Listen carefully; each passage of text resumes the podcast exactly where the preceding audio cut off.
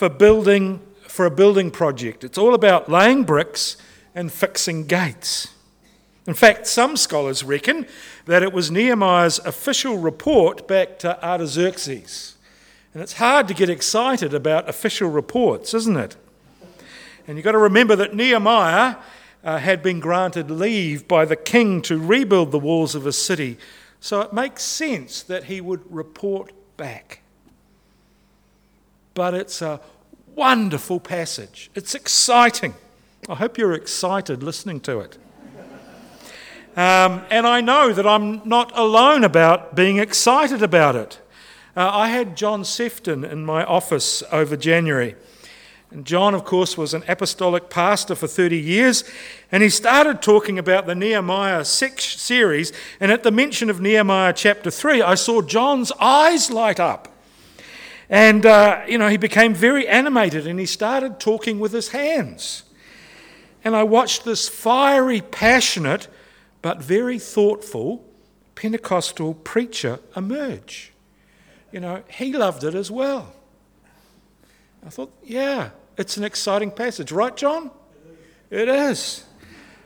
I won't tell you that he suggested I preach for 30 minutes instead of 20. Okay, because I don't want to get him into trouble. 40, there we go. you don't often get people encouraging you to preach longer. but it's this list of names that makes me so excited about this passage. It's the way a whole community with one or two noticeable exceptions, who gain a God given vision. And then they come together and they work with each other. They work alongside each other to see it become a reality. And nearly all of these names appear nowhere else in Scripture. You see, they're ordinary folk from different towns and different regions from different statuses in society, men and women, committed to working together for God's preferred future. At a very specific time and a very specific place. A God appointed time and a God appointed place and a God appointed task. And I can't help but look through the lens of the gospel and the New Testament and see it as a wonderful picture of you and I as God's people, called to be workers for the kingdom of God, building ourselves into the dwelling place of God, the place where God's name is worshipped. You know, that was our call to worship this morning. We are being built into the dwelling place of God.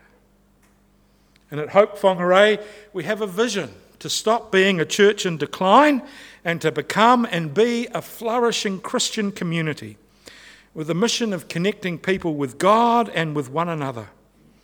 And this year, we are refocusing ourselves on seeing that vision and mission become more and more a reality as we pray, as we plan, and as we work together. And to help us in this process, we are turning to the scriptures and, in particular, to the character of Nehemiah for counsel and wisdom. So let's turn to Nehemiah. Let's turn to the text and see what it has to say to us today. Remember, we understand the text first and then we apply it to our lives. So, the story so far. Nehemiah was a Jew in exile in Susa, which was the capital of the Persian Empire. And he was told about the condition of God's people in the city of Jerusalem, that the walls were in ruin and the gates were broken down and burned. And it causes Nehemiah to mourn, to grieve, and to pray, and to catch a vision of being part of God's answer to that situation. And remember, he was the cupbearer to the king. So he risks approaching Artaxerxes, the Persian emperor, and asking him to be allowed to go and rebuild the city where his ancestors were buried. Artaxerxes, of course, had ordered the building stopped because he had been told that the Jews were going to rebel. But now, because of God's grace and God's favour, he changes that degree, decree and allows the rebuilding to start again. And Nehemiah is sent to oversee it. And he arrived and he surveyed the situation for himself, and then he calls the people together and tells them, Let's rebuild the walls. And they say, Yes, we will do it. And in this passage today, we have the report of how that work was achieved. And as a passage, it does feel uh, a bit like being an official document. I mean, it uses very formulaic language to talk about the rebuilding of the city wall and who did what. Nehemiah set out the work in 40 to 41 different sections. And it seems that they were not all equal sections. Some were small, like the area in front of someone's house, right through to people who did large sections. This could be because of the capacity of the group designated to each section, but also it could be about the condition of those sections and the amount of work that was needed. And as you go through the passage, you see uh, different words used rebuild, repair, strengthen. It denotes uh, different amounts of work that were needed for different parts of the wall. Likewise, with each gate, we have a detailed reflection on what was needed. Some gates needed to be rebuilt from scratch. Others simply needed the doors remade and the bar restored. Because they were made of wood, they would have been the parts that were burned. The sections are described by reference to physical locations and to landmarks. And biblical scholars and archaeologists find this helpful in reconstructing a picture of the wall. But again, the emphasis that I want to bring and the emphasis of this passage really is on the people who built it. And again, there's formulaic language used to describe them. We have heads of clans who are signified by the use of patronyms. That's that we're told the name of their father, and in some cases, their grandfathers. Now, of course, it's in Hebrew, so it'd be bar. Somebody bar, somebody, bar somebody, made the gate and put the bar in place. And of course, it was the people who made the sheep gate, bar somebody of bar somebody, put the bar on the bar bar gate. That's, that should be how it's said in the children's Bible, you know? But that's a way of talking about households, groups of people. We think it's one person, but it's an extended family, uh, extended household. It's far now working together. And others are acknowledged from the town or region that they're from. We see people from outside of Jerusalem come to help with the rebuild. Others are identified by their trade and their occupation uh, temple servants, priests, goldsmiths, perfumers. Their bit might have smelled nice. Maybe they should have put them by the fish gate. Merchants. You know, they are guilds who work together for the rebuild. Some of the names are repeated, which shows that they are simply common or popular names. And notice Nehemiah's mentioned halfway through. That's not the Nehemiah who this book is about, it's Nehemiah, another Nehemiah. Um, you know, and they can be distinguished as you talk about their lineage.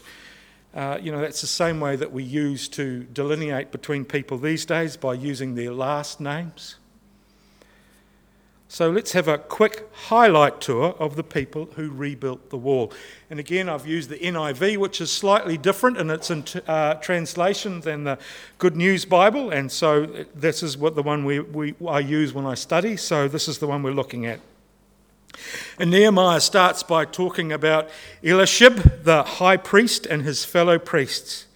And he starts by talking of the religious leaders of the city they restore the sheep gate and work on the wall which would have been closest to the temple. The sheep gate would have been where the animals that were being uh, that would be sacrifices were brought into the city for the temple. And by Jesus' time, we know that there was a marketplace there because Jesus disrupts it. The focus was first and foremost on Jerusalem as a place of worship. But it also shows that the priests, the religious leaders, were committed to this progress this, and this project. The fact that they dedicated the gate and their section of the wall shows to the people that they believed God was in this project. As Donna and Thomas Petter put it in their commentary, the priests were saying, We endorse the work and we bless it. And we see different clans and people from different towns coming and building next to the priests as Nehemiah continues round the wall. And of note here are the men of Tekoa. Could just be a, a small town up the road here somewhere, couldn't it? Tekoa. It tells us in verse 5 that they came and worked on the wall, but their nobles, their leading men, did not. They felt it was beneath them to do such work. And the Hebrew behind that, the Hebrew image behind that, is that they refused to take on the yoke. Like an oxen refusing to be yoked to plough a field. And of course, your biblically trained minds are going, aha, that sounds interesting. I remember that from elsewhere. And later, the idea of being yoked was uh, talked about Jews being devout and keeping the law. And of course, Jesus uses the same image when he talks of the Pharisees burdening people and also invites people who are weary and heavy laden to come to him because he will give us rest and invites us and calls us to take on his yoke for it's light and his burden is easy because Jesus yokes himself with us for the work. The amazing thing about the men of Tekoa is not only did they build the section mentioned in verse 5 without their nobles, but later in verse 27 it tells us that they were part of only a small group of people who actually repaired another section. They went the extra mile. And we're told that men of Gibeon and Mizpah, Melatiah uh, of Gibeon and Jadon of Meronoth worked on the wall as well. And they're noticeable for being from the province of Trans Euphrates, whose governor is Sanballat. Remember? Sanballat, who was dead against the rebuilding of the wall. But here are his people being prepared to come and work on the wall. And I just can't imagine the kind of pressure that these people would have been under. And yet they still came and they built. We have Rephaiah and Salem, who are called governors of half the district of Jerusalem, working on the wall. They are Persian officials. You know, they are Persian officials getting their hands dirty, picking up bricks, slapping mortar. And, uh, you know, the, the officials being involved in that would have strengthened, you know, the claim against those who would say you're rebelling of the legality of the project. Selim is worth noting as it tells us that his daughters also worked on the wall. And as I wrote that, I couldn't help but picture John Sefton again in my office, where he almost leapt off the couch and said, You see, girls can do anything. You know, and he's right.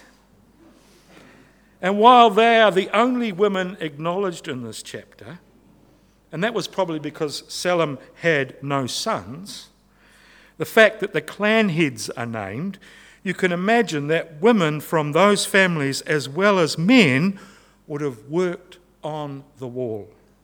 And we know from the record we have of the rebuilding of the walls of Athens after it had been destroyed by those pesky Persians, so it's about the same time both men and women were constricted, conscripted, not, cons, con, not constricted, conscripted to rebuild those walls. They worked together, men and women. Hanan and the residents of Zanoah are worthy of mention as they restored the valley gate and almost 1,000 cubits of the wall. The uh, good news kind of has it wrong because, in actual fact, that's about 1,500 metres. We also see that officials from surrounding towns came in to help as well. And the Levites are mentioned here. And again, there's a reminder of the significance of Jerusalem as a place of worship. And that paragraph finishes by acknowledging two people who work hard. Baruch, son of Zabbai, is said to have zealously repaired another section. You get the, the idea that this, this person and, and his family uh, really you know, worked hard and uh, were an example to others. And then we also have Meremoth, son of Uriah, son of Hakkoz, who's again repaired a second section. You know, people contributed according to their capacity. And in this final section, we get both more family groups, but also we see people named by their occupation. The priests continued the work. We have Shemaiah, the, the guard at, at the eastern gate, who repairs that gate. He probably knows it very well and knew how to make what needed to be done there. And then we have the goldsmiths and the merchants. And the temple servants are not named individually, as Nehemiah's focus is on those who were volunteers who came and worked. And that's a good place to stop and to turn and look at how this applies to us here today. Firstly, and most importantly, is this amazing picture of the whole community committed to working together, doing their part to achieve what they believe was a God given vision. And we might look at this story uh, being about Nehemiah, the excellent leader, because, you know, he, he organized it all. And, you know, boy, it's challenging when you're in leadership and you look at Nehemiah and his abilities. Boy, that's really challenging. But it's the people. This is a list of the people then and there ordinary people who pick up uh, bricks and start to do the work. Ordinary people in that time and that place that God used to achieve his divine purpose to restore Zion, to re-establish the city as a place of worship, to re-establish Jerusalem as a place where people would come and know that Israel's God is the true God, the place where Jesus would come and lay down his life for us. And these people, with their unusual and unpronounceable, but very common for the time names, are the people that God chose. The people who were there, who had been there for a long time, and those who had come back from exile to be part of what God was doing. And you know, their names are immortalized for us in Scripture this ragtag group of returnees with their family connections, their occupations, and their local interests. I believe that we are the people of God that God has called for this time and this place as well. Here and now, it is you and I that I believe God has called to be his people that God has called for us to rebuild and to work to restore this worshipping community to the vision that we have, the God given vision of being a flourishing Christian community, connecting people to God and one another. And yes, you know, God is sending people to be with us to do that. And of course, we're welcoming Pauline as an intern today to work with us, to work alongside us for the next two years. But you and I, with our unusual and unpronounceable names and common names, are the ones who is God's calling to be about the task of making our vision a reality. It's you and me. Um, and part of that, you know, part of that, the big project that one of the big projects that we've gone on at the moment are looking at the redeveloping the business block and the possibility of it being a city mission style facility there. Uh, on the site of the, uh, the business block or the whole site here at Hope Central. You know, if that is going to be a vision that comes to reality, it's going to take the whole community, it's going to take the whole church and the whole city to come together and take hold of that vision and build towards it. So please keep that in your prayers. And keep Adrian and the governance team in your prayers as they try and do a Nehemiah esque task of making decisions so that we can actually have a vision to begin that pro- in that process. And there's also been uh, this creep, not, not a person, but a creep, you know, of a moving away and, and moving towards thinking that, you know, that the, the, the work in the church is, should be left up to the clergy, to those who are called and paid to be in leadership, to do the work and to grow the church. I mean, they are the ones that should do that, right? Well, we. it's great to hear nobody said, Amen! you know, we have a part to play, we have key roles.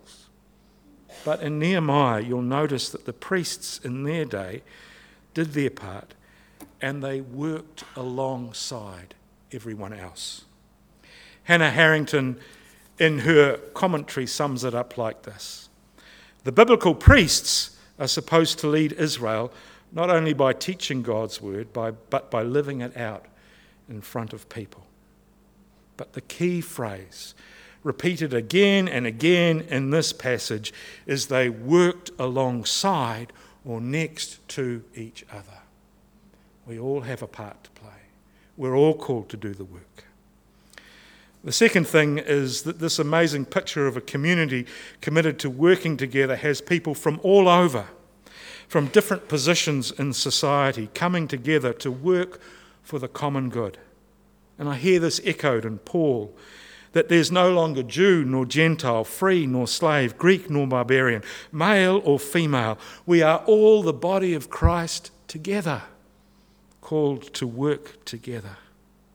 And then in Corinthians, that we have all been given gifts, gifts by the Holy Spirit for the common good, to serve and to care for each other, to proclaim Jesus Christ and see the kingdom of God grow.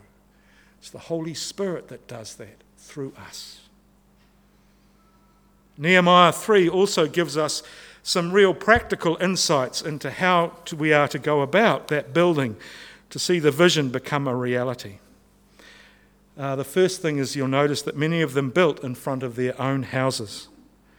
They worked for God's kingdom where they lived. And you know, seeing our vision of being a flourishing Christian community calls us to work where we live. It starts with maybe even building a relationship with neighbours or workmates praying for them. Remember our Thy Kingdom Come season of prayer, where we asked you to commit to pray for five people to come to know Christ? We need to keep praying for our neighbours, for those people, family members, workmates, to come to know Jesus. And it also involves being a, a flourishing Christian community, involves us sharing what that, that flourishing Christian life that's happening within us. You know, God with us, even in the midst of the ebbs and flows of life. Maybe it actually involves risking asking a neighbour to church or to an alpha meeting, or simply if you can pray for them. And during the Thy Kingdom Come uh, prayer season this year, one of the things I really want to do is go down uh, for an hour a day into the city uh, and simply uh, ask people if you could say a prayer today, what would you want to pray? And then bringing them back here for a prayer service. It's called Say One for Me. Yeah. And of course, when we read this list of names, with our contemporary Western mindsets, we tend to think in terms of individuals as well. That it was lone people toiling away on a section of the wall. However, remember, each of those names really incorporates a group and a team, a clan or a family, a group from a certain locale or from the same profession, working together. And as Christians, you know, we are supposed to be in community. You know, the Lone Ranger is not a hero of the Christian faith. Even Jesus, you know, one of the key things Jesus did was group, gather a group of people around him. And, um, you know, that's why our small groups or connect groups are so important. We're supposed to work together. They are key to us seeing our vision become a reality. They are growing tips. And uh, I know in our Connect group, we often forget to pray at the end of the, of the uh, time. No, we do pray, but we often forget to pray that God might add a new person to our group to come and join us. But I know that the, uh, the Connect groups out in Onerahi, you know, that they're from the one there that Dennis and Wendy have run, they've planted about two or three other ones out of their Connect group. You know, that's why it's important to be part of a group, to work together. Some, of course, will have capacity to serve in different ways. We see in Nehemiah 3 that some had the capacity to serve and do more, and others simply did what they could. And one uh, refrain I often hear and is, "Oh, I'm too old to do my bit, and uh, I've done my bit." And can I say, at 60, I can actually start to really relate to that. But here are some simple ways that all of us can work to see this as a flourishing Christian community. Welcome people, particularly welcome families, welcome children. You know, when new people come in and they're in family groups, yeah, ask what the parents' names are, but ask what the children's names are as well. And remember them. So next time they come, you can go, hey, hey, Rue, how are you going? Ask something. Be interested in them. Where do you go to school? What are you interested in? What's a video game? you know, ask, be interested, be involved. See children making a noise in church, not as an annoyance and a distraction, but as a wonderful sign and gift from God that our vision of being a flourishing Christian community and the goal we have of being intergenerational is being answered. Praise God for it. Be willing to allow changes to happen, even the ones that we don't like. And it may mean even saying, I'm willing to invest in this even when I've gone. And uh, this is a sensitive subject. We don't often talk about giving. But maybe you want to think about an endowment as part of uh, what you're doing, you know, investing in the vision of the church into the future. But for many of us, there is capacity for greater involvement uh, alongside of the other things that are happening in our lives. Maybe it means simply saying, I'm going to do one new thing.